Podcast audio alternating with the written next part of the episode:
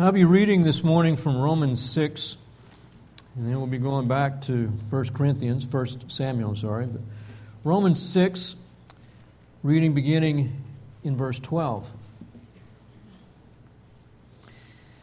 Therefore, do not let sin reign in your mortal body that you should obey its lust. And do not go on presenting the members of your body to sin as instruments of unrighteousness, but present yourselves to God as those alive from the dead, your members as instruments of righteousness to God. For sin shall not be master over you, for you are not under law, but under grace. What then? Shall we sin because we are not under law, but under grace? May it never be. Do you not know that when you present yourselves to someone as slaves for obedience, you are slaves of the one whom you obey, either of sin, resulting in death, or of obedience, resulting in righteousness? But thanks be to God that though you were slaves of sin, you became obedient from the heart to that form of teaching to which you were committed. And having been freed from sin, you became slaves of righteousness. I am speaking in human terms because of the weakness of your flesh. For just as you presented your members as slaves to impurity and to lawlessness, resulting in further lawlessness, so now present your members as slaves to righteousness, resulting in sanctification. For when you were slaves of sin, you were free in regard to righteousness. Therefore, what benefit were you then deriving from the things of which you are now ashamed? For the outcome of those things is death. But now, having been freed from sin and enslaved to God, you derive your benefit resulting in sanctification, and the outcome eternal life. For the wages of sin is death, but the free gift of God is eternal life in Christ Jesus our Lord. Let's pray. Father, we again just want our hearts to be yielded and humbled before you, to receive, God, what you want to say to us. Truth, Lord, to have Christ lifted up, and that we would, Lord, as you draw us to yourself, respond in a yielded, humble, faithful disposition to you, that you would truly be exalted within us. Thank you for your word, and we ask that you would teach us and lead us, God, to your Son. In Jesus' name, amen. You may be seated. Arts and crafts was actually one of my favorite classes in junior high. But I wasn't very good. My cross is fatter than what Dean's is. I don't know why. I didn't fold it enough times or something, but at least it looks like a cross, I guess. I was actually impressed with myself that it resembled a cross. Quite a bit fatter than Dean's was, though. I appreciate the simple illustration. And in this passage here of 1 Samuel 16, it has a tendency to be anything but simple.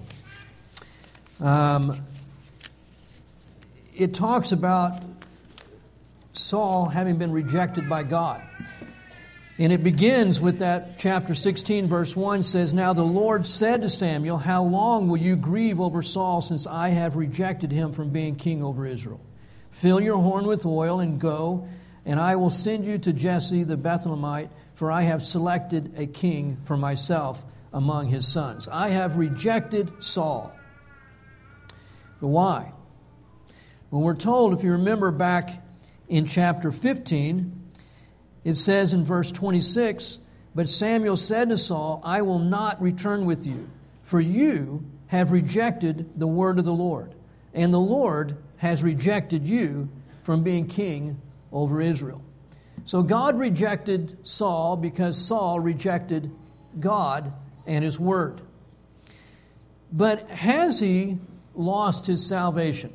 I've already said it's hard to be definite from what information we have on the life of Saul, whether he was saved or not to begin with.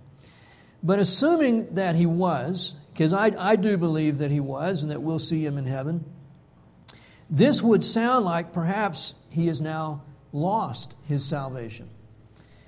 And then later it even gets worse in this chapter where he has an evil spirit of God on him, which appears to be demonic.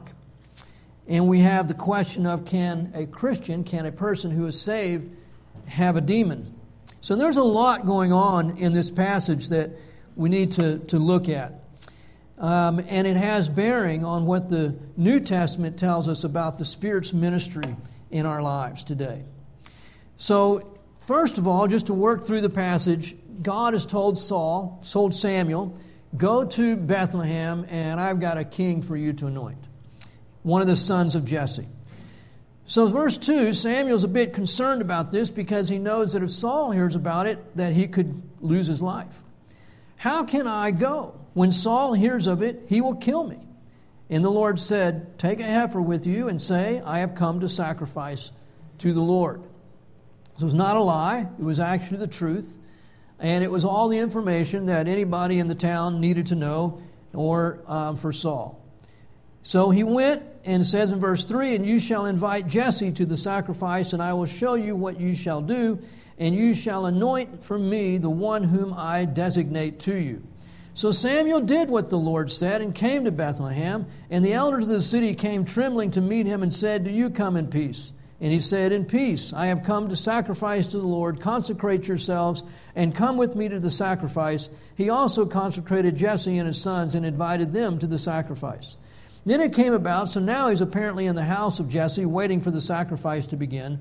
And it came about when they entered that he looked at Eliab and thought, surely the Lord's anointed is before him.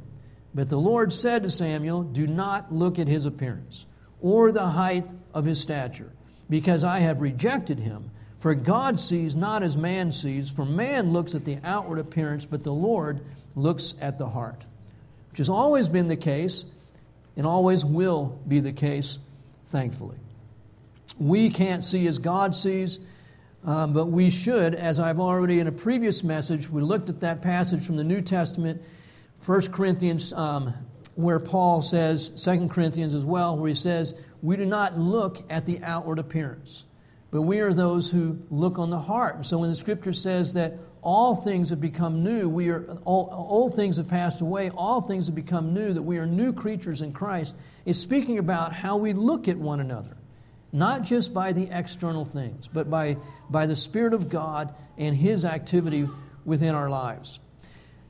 And so Samuel, no different than you and me, he tends to be impressed with the outward. And he was impressed with what he saw with Jesse's sons. But God has to go through all 7 of them and says, not this one, not this one, not this one. And then finally, verse 11, Samuel said to Jesse, are these all the children? And he said, there remains yet the youngest, and behold, he is tending the sheep. And Samuel said to Jesse, send and bring him, for we will not sit until he comes here. More than a few people believe that this is hinting at that David was probably not well regarded in his own home. That when Samuel, and there was no one more esteemed in the whole nation than Samuel, when he comes to this man's home and says, gather your sons, David wasn't brought in. It wasn't an oversight. It was a slight. He didn't even have the stature within the family to be included in this summoning of all the sons. David will write in one of the Psalms later and say that his father and mother rejected him. And whether he's speaking back to his childhood or he's just speaking more emotionally, we don't know, but it would seem that he is not highly regarded in his own family. It's a dangerous proposition, as we find out later, being a shepherd. And life was cheap in those days. And it would not have been unusual if David had been killed while pasturing the sheep. He fought a bear, fought a lion successfully, but he could have just as likely, probably more likely, not been successful, but have died. And he wouldn't have been the first shepherd boy to be killed while on the job. Maybe they thought he hadn't even made it through. We don't know. But he was put in a vulnerable place, and he was not invited when the summons came. This doesn't speak for David being highly regarded within his family. And so they finally bring David in verse 12, so that he sent and brought him in. And he was ruddy. Sometimes that means reddish, or at least he was outdoors-looking kind of guy. Clearly, because he's been living out in the hills, sleeping under the stars. He's been roughed up by being outside. With beautiful eyes and a handsome appearance. But God has already said, I don't look at the appearance. It's true. But that doesn't mean that our walk with God won't affect our countenance. This is nothing about his stature. It's a difference between looking at the stature of a man and looking at the countenance of a person. And the eyes are the lamp of the soul, as Proverbs says. And you can't tell everything by looking at a person's countenance, by looking at his eyes, but you can usually see something. We all deal with this every day.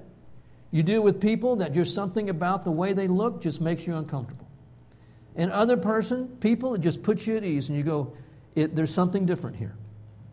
I remember vividly walking into the Garden Tomb in Jerusalem many years ago after seeing all of these religious sites, the birthplace of Jesus, all these different things.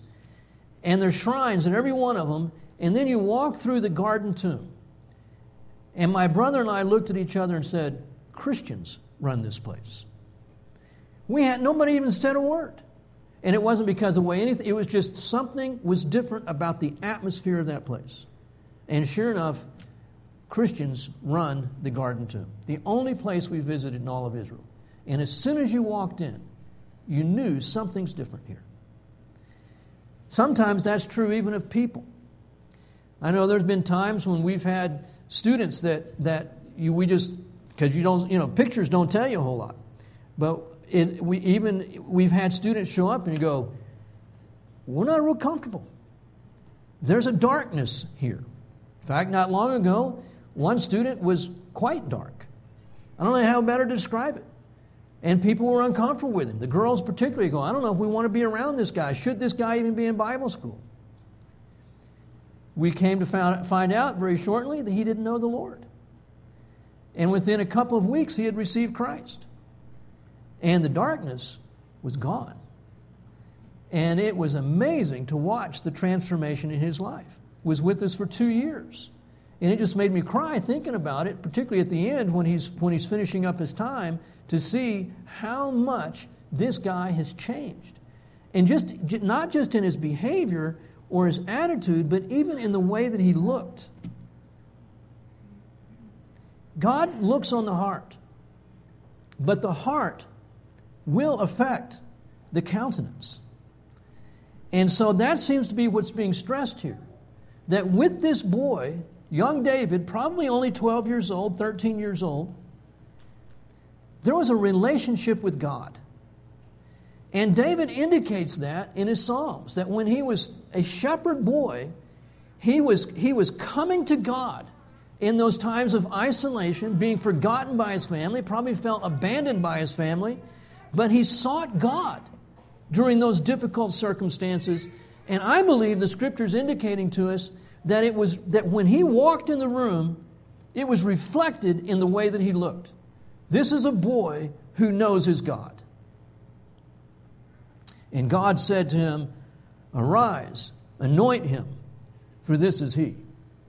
This is the one that God had said earlier, through Samuel, that God has chosen a man after his own heart. He's not a man yet. Again, nobody thinks, I've never read any commentary that thinks that David was older than 18 at this point. Most think he was an early teenager, 12, 13 years old. Many think that when he fights Goliath in the next chapter, he was no more than 17 years old. And so there's a gap of 4 or 5 years between when he was anointed and when he fights Goliath. He was just a kid. But God found a man after his own heart. I've said this before, and I think that we should not underestimate what God can do in a child's heart. And many times the most spiritual person, the one who has the greatest intimacy and walk with God, is that child. When our boys turned 13 and I took each of them on a trip of whatever they wanted to do, I used that time not to principally talk to them about the birds and the bees, as sometimes people thought. Oh, the 13-year-old trip. Dad's going to go talk to him about the birds and bees. I used that time to more than anything else, to tell them a time comes in your life when you have got to take ownership for your relationship with Jesus. I believe you've already accepted Christ. I believe you already belong to Him. But when are you going to seek Him for yourself? You shouldn't wait until you're 20, 25, 30. Now is the time. You can be a man of God before you are physically and chronologically a man, is what I told my boys. Now is the time to want to be the man spiritually that God has created you to be. And I really believe they embraced that. They wanted to play the man spiritually, even though physically they were not yet able to be men. And I think that's what we have in David, a man spiritually after God's own heart. So Samuel took the horn of oil and anointed him in the midst of his brothers, and the Spirit of the Lord came upon him mightily from that day forward.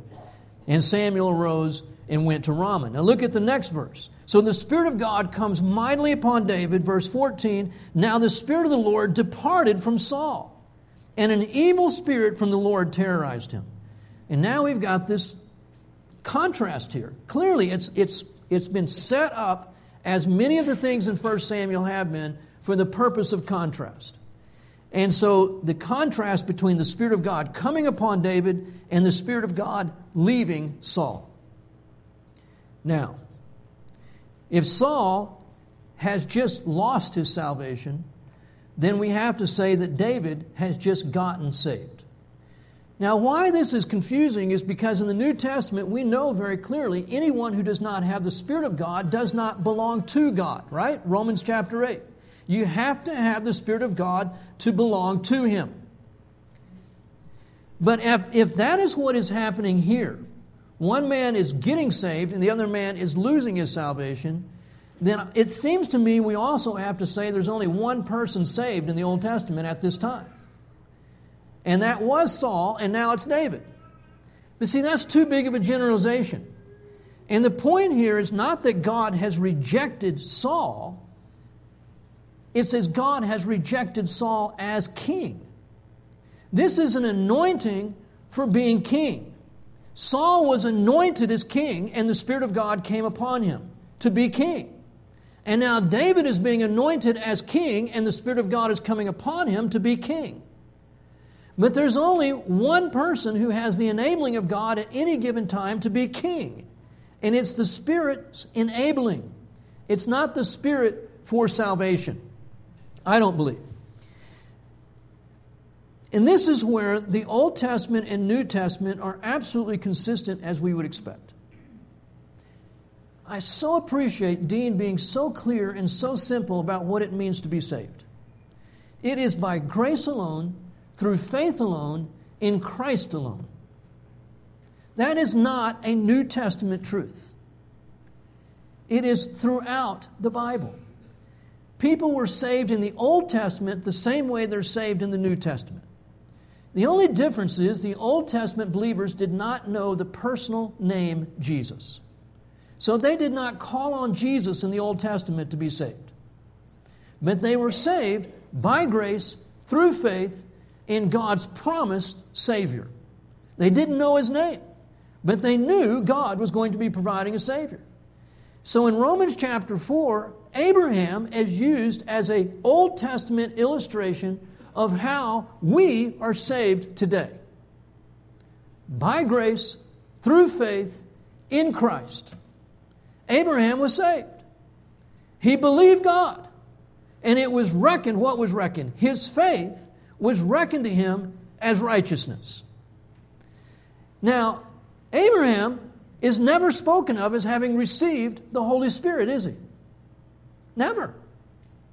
David is spoken of receiving the Holy Spirit. Saul is spoken of receiving the Holy Spirit. But Abraham isn't. But Abraham was declared righteous in the same way that we are declared righteous. So I don't for a minute think, personally, that Abraham was ever in risk of losing his salvation. But this king was at risk of losing the Holy Spirit.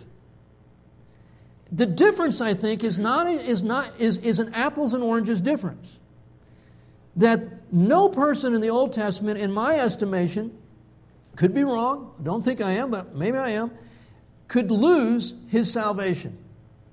But a king could lose the empowering of the Holy Spirit. Saul did. And David was worried that he could.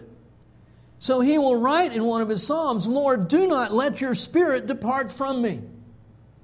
Because he knew if he had to function as king without God, without the enabling of God's Spirit, that he would be no different than Saul.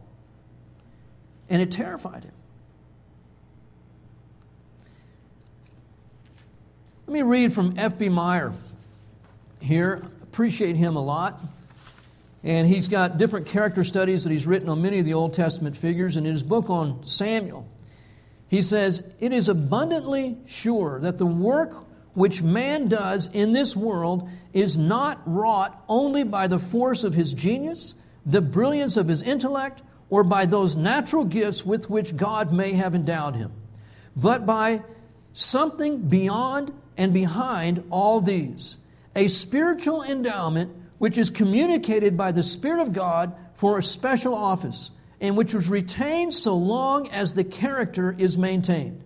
But when the character begins to deteriorate and decline, when there is a divorce between religion and morality, when a soul turns definitely from the will and way of God to the paths of disobedience, then that mystic power which our forefathers called unction and which the Bible calls the Spirit of God seems to be dissipated and to pass away as the aroma when the scent has been long exposed to common air. So Saul lost the special endowment of power which had enabled him to subdue his enemies and to order his kingdom." I think he is spot on, F.B. Meyer. This isn't about him losing. We don't even know if Saul was saved. Okay? If he was, I don't believe this passage is speaking to a loss of salvation. It is clearly saying he needed the Spirit to be king. And when the Spirit left him, he is now functioning in his own strength without the Spirit of God. And David needed the Spirit of God to be king. And when he committed his adultery with Bathsheba and murder of Uriah, he had every reason to expect the Spirit of God to depart him. And he prayed, "God, let not your Spirit leave me." That's what this is about. And in that sense, again, I think there is a direct equivalency with what the New Testament teaches. And that's why the application for us today is that as Christians, we too can lose that sense of the Spirit's enabling, His divine unction. If we move away from God, New Testament says, if we quench His Spirit, if we grieve His Spirit, there is a sense in which we can lose the Spirit, in the sense that Saul lost the Spirit, and in the sense that David was afraid of losing the Spirit. We can lose His enabling, not His presence. I think that is such an important distinction to make, and it's why I read from Romans 6 this morning. That as a person who has been crucified with Christ, buried with Christ, and raised from the dead with Christ, we can live as slaves of sin. And so Romans 6 is saying, do not continue to present the members of your body to sin. This is not who you are any longer.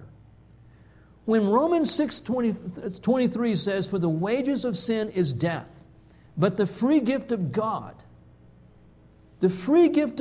is not like the wages of sin. It is eternal life." He's talking to Christians about sanctification. Does it pertain to salvation? Absolutely. It is a salvation truth, but not in that context. He's saying to a Christian, you can live in either life or death. In Galatians 5, he said it's either going to be the fruit of the Spirit or the fruit of the flesh. In Ephesians, he says it's either going to be light or darkness. And so we can just go through Scripture. There's this contrast that is constantly set before us. If I'm not walking according to the Spirit, then I am walking according to the flesh, Romans 8. I cannot think that there is some land of neutrality when it comes to spiritual things. It is one or the other. And so when we read here in 1 Samuel that the Spirit of God left him and an evil spirit came upon him, there's a sense in which we shouldn't be scratching our heads so much about whether this was a demon or not, but and miss the obvious point. In spiritual matters, as in physical matters, there is no neutral place. There is no vacuum that remains empty. We're told, I'm no scientist by any stretch, but you can ask Jim, he's a scientist here, Jim Powell, nature abhors a vacuum. Something has got to fill when there is a vacuum.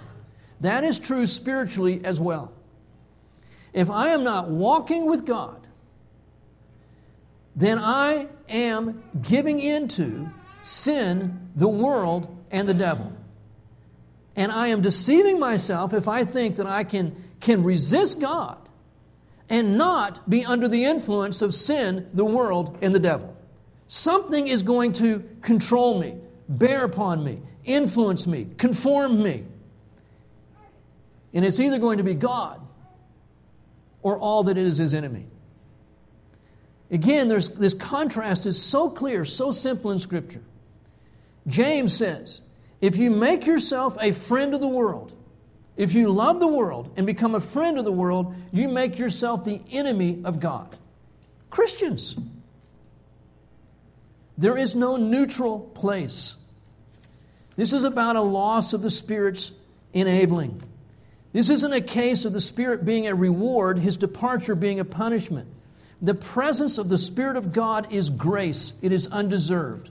But God can't give His Spirit to the restrictive, to the one who is opposing Him. We must willingly receive.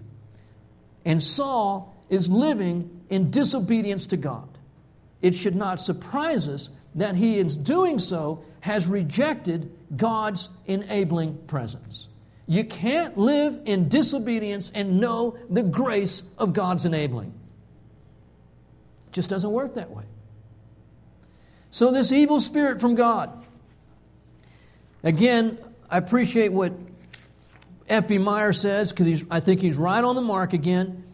In the strong, terse Hebrew speech, the Almighty is sometimes said to do what He permits to be done. That's a good way of saying when you read sovereignty in the Old Testament, God is sometimes appears to be the cause for evil. That is just the way that the Hebrew language works. But God doesn't cause evil. He cannot tempt us, the New Testament tells us. But in the Old Testament, it's as though He is the agent of temptation. But He's not. He is sovereign over everything that happens, but He is never Himself culpable, morally responsible for the evil that takes place in this world. So this spirit, again quoting from F.B. Meyer, when therefore we read that an evil spirit from the Lord troubled Saul, we must believe that as Saul had refused the good and gracious influences of the Holy Spirit and definitely chosen the path of disobedience, he definitely chose the path of disobedience. There was nothing for it but to leave him to the working of his own evil heart. Amen.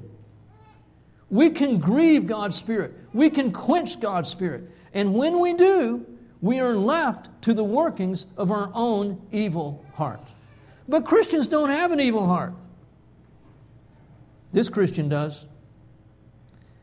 And again, I believe that Romans 7 is speaking of the Christian when Paul says, "Who will deliver me from this wretched body of death. When Paul is saying, there is evil in me. Not there was, there is. Oswald Chambers says that there is nothing different about the criminal than is true about you and me, except he's done it and we haven't. And then he says that the only thing that safeguards us is the redemption of Jesus Christ. And all we need do is hand ourselves over to Him. And we need never experience the terrible possibilities that lie within our hearts. Amen. There are terrible possibilities that lie within our hearts. And if I think I can rebel against God, grieve God's Spirit, quench God's Spirit, and not experience the terrible possibilities that lie within my heart, I am deceived. And the nature of sin is to harden our hearts so that we would be deceived by it. And it's the truth. And Saul, I believe, is an Old Testament illustration of what the New Testament is saying. You can be on your way to heaven and live like you're on your way to hell. You can be saved and yet not know the sweet presence of God, enabling of God. You wonder, where has God gone? How did I arrive at the point that I'm at today? It's because we've been resisting Him, grieving Him, quenching Him. And God cannot work with the resistive. We have to yield to Him. That's why, again, Romans 6, present yourself to Him. It's the same word as yield. Otherwise, I will not know eternal life. I have it. It's mine. But the point of Romans 6 is I will experience God's grace, but I won't experience life. As long as I'm not yielding myself, presenting myself to Him, I'm going to experience the wages of sin, not the free gift of eternal life. And I've been saved to know life. Not just know the grace of God, but been saved to know life. And it can only be known by those who have trusted Christ and are yielding their lives to Him in a daily, moment-by-moment disposition. I don't believe that a Christian can receive a demon. Could be wrong. But I don't see that a Christian can be possessed by the devil while being possessed by Christ. It's one or the other. I do believe that we can be very much under the influence of Satan, just as we can be under the dominion of sin and under the dominion and influence of the world. We can certainly, as Christians, so remove ourselves from the enabling grace of God that God is not having His way with us. Satan is. I believe that Ananias and Sapphira in the book of Acts were saved when Peter says to them, "Why have you lied against the Spirit of God and allowed Satan to fill your hearts?" The idea is not them being possessed, but them being under the control of. Filling and being a picture of being under control of. Why have you lied against the Holy Spirit and allowed yourselves to be filled with the devil?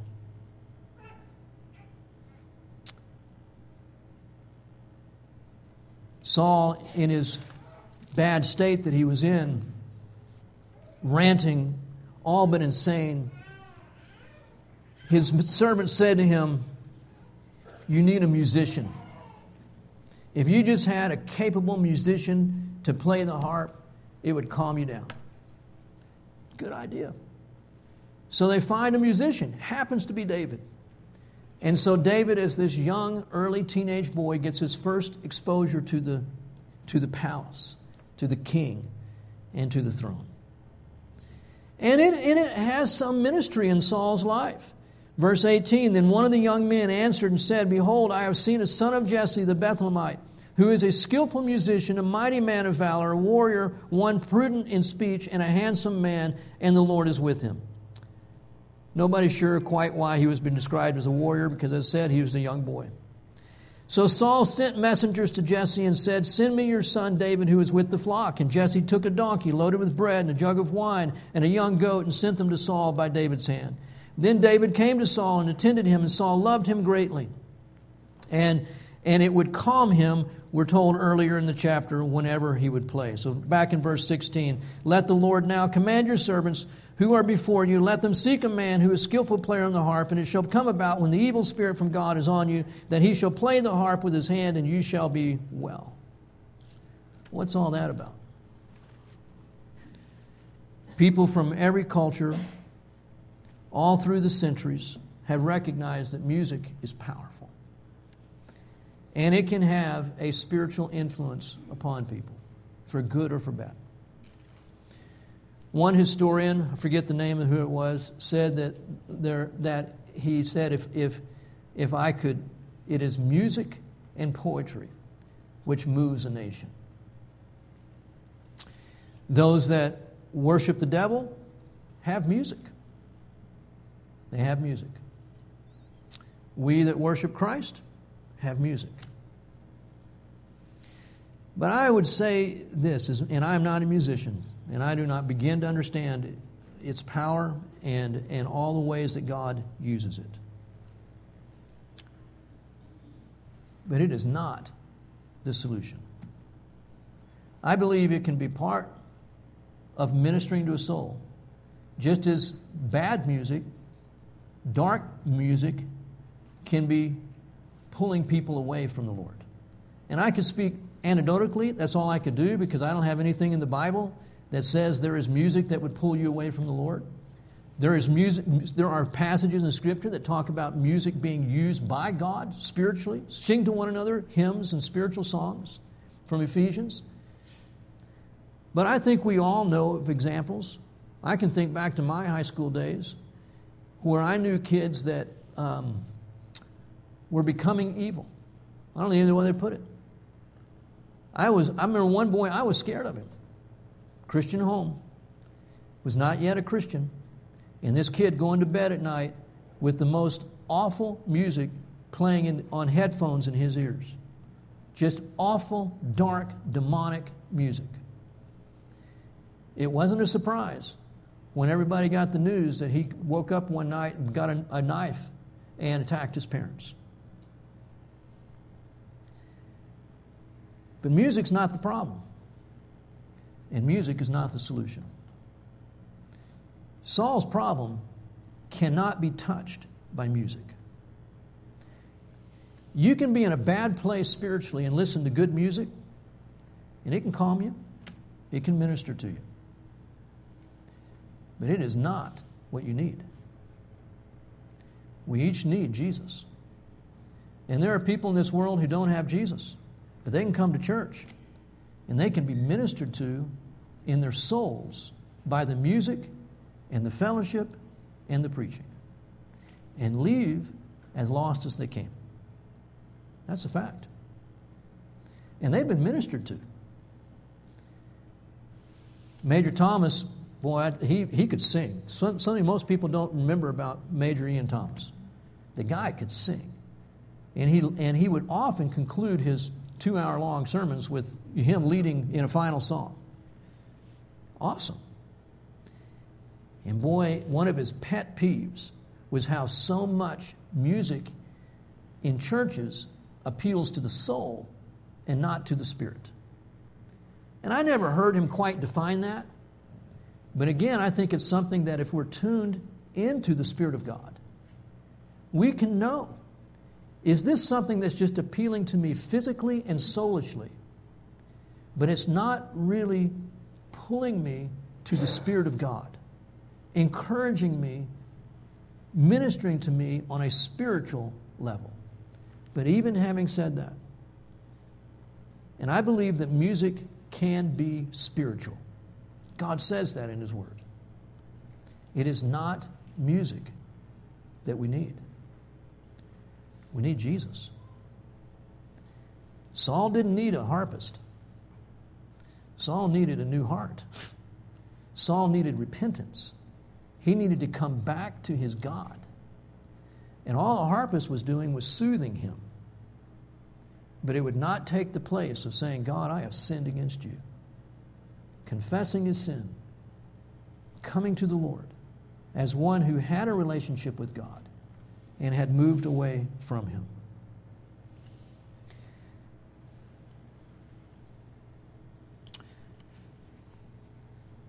Music can be soulish or spiritual. It can stir the soul, soothe the soul, without ministering to the Spirit or engaging the Spirit or being from the Spirit of God. The devil and the demonic, and if he's got a problem with a demon, the devil and the demonic can only be overpowered by the blood of Christ. And that is true for us today. We can get ourselves sideways with God when we open ourselves up to attack by the enemy. And music is not going to help. It's not the answer. But it is to stop grieving God, stop quenching the Spirit, and come to him and say, Lord Jesus, thank you that you've never left me. I'm still yours. But God, I've been living in darkness, manifesting the fruit of the flesh, walking according to the flesh. Jesus, save me from me. Already saved, but coming to him each day for that salvation. Living each day, experiencing the eternal life that we were saved to experience by coming to him. It's a great contrast set here between a young boy who is obviously walking with God, and now he is knowing the enabling of God to be king. And a man who had great potential, I believe, in relationship with God, but he is forfeiting that daily experiencing of God's enabling because of his own rejection of God's word and resistance to God's will. I'll close this in prayer.